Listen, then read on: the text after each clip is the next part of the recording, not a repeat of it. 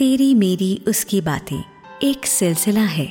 कुछ भूली बिसरी यादों का, कुछ इस मौजूदा भागदौड़ की ज़िंदगी में घटने वाले ऐसे वाक्यों का, जो या तो कभी हंसाते हैं, कुदकुदाते हैं, या फिर कभी बरबस ही आँखें नम कर जाते हैं। ये सिलसिला है आपकी, मेरी, या फिर उन जानी पहचानी हस्तियों की ज़िंदगी से लिए हुए कुछ खास ऐसे पलों का। जो भले ही बिन कहे चुपचाप होकर गुजर गए, लेकिन ज़िंदगी की इस किताब के पन्नों पर कुछ छाप ज़रूर छोड़ गए। तो आइए सुनते हैं लेखक अनिल सक्सेना जी द्वारा लिखित हमारी अगली कहानी, जिसका शीर्षक है विनय के बेटे की शादी।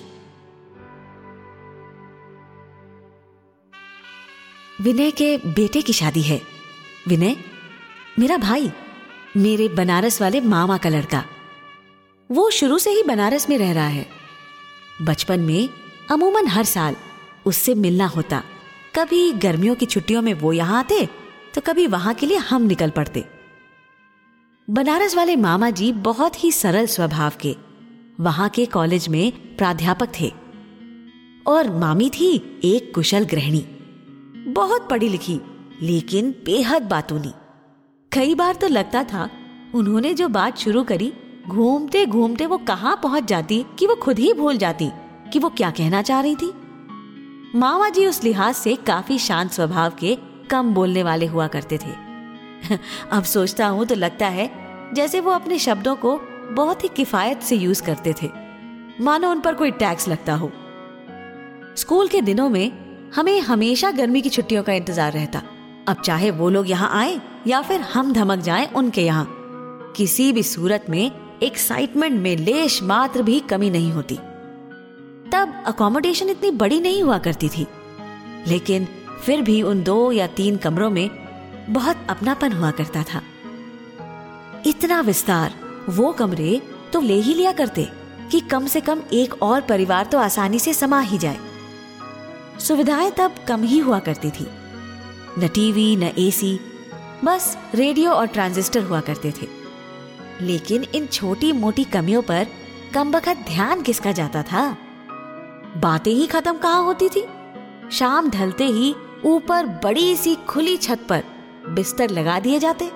गर्मियों की उन रातों में खुले आसमान के नीचे उन ठंडे बिस्तरों पर पसर कर रेडियो पर विविध भारती हवा महल सुना जाता। अमीन सयानी के अपने ही मुख्तलिफ़ अंदाज में बिना का गीतमाला प्रोग्राम सुना जाता।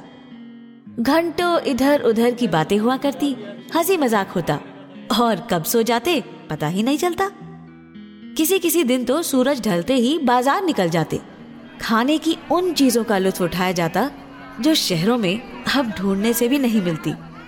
और अगर बहुत ढूँढने से कहीं मिल भी जाए तो साहब वो जायका मिल पाना लगभग असंभव है।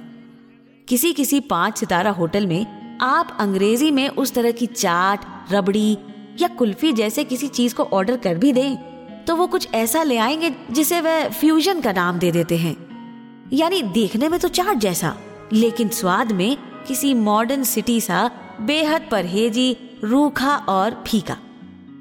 फ्यूजन तो नहीं। हाँ चाट के नाम पर टोटल कंफ्यूजन ज़रूर मुहैया हो जाया करता है।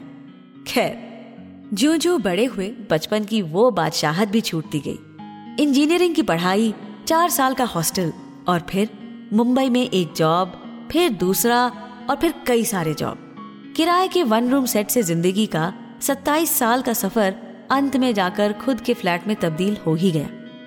दो bedroom, attach bathroom, drawing, dining वाला 1200 स्क्वायर फीट का कुछ खास बड़ा नहीं, पर अपना एक फ्लैट हो गया। चौदवे माले पर अधर में लटके इस फ्लैट की साढ़े तीन बाई सवा पाँच फीट की इस बालकनी में खड़ा हो कभी कभी वीकेंड की किसी शाम, मैं अक्सर बीते दिनों की ऑडिटिंग से किया करता हूँ। ज़िंदगी का वही खाता कभी ना कभी खुल ही जाता है। Trading account profit and loss और फिर एक बैलेंस शीट इस बैलेंस शीट का बैलेंस कभी सही बैठता ही नहीं।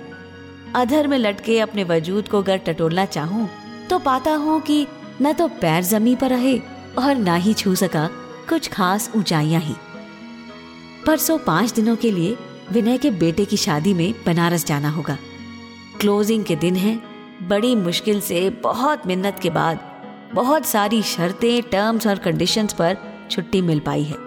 मामी ने फ़ोन पर बताया था कि स्टे का अलग से होटल में इंतज़ाम कर दिया गया है, लेकिन मेरी भी ये जिद थी कि रहूँगा तो घर पर ही।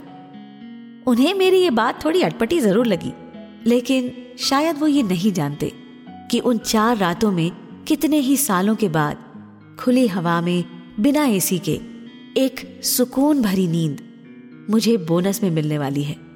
वहीं उसी छत पर, उस खुले आसमान के नीचे।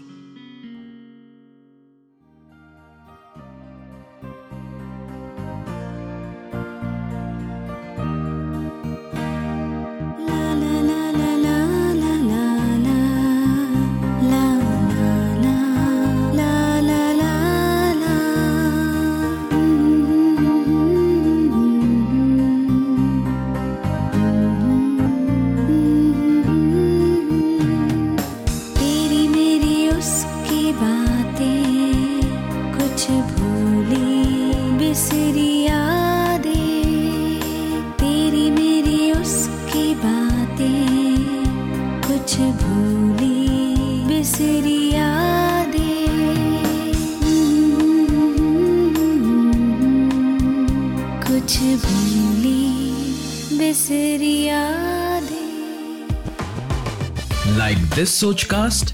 Tune in for more with the Sochcast app from the Google Play Store.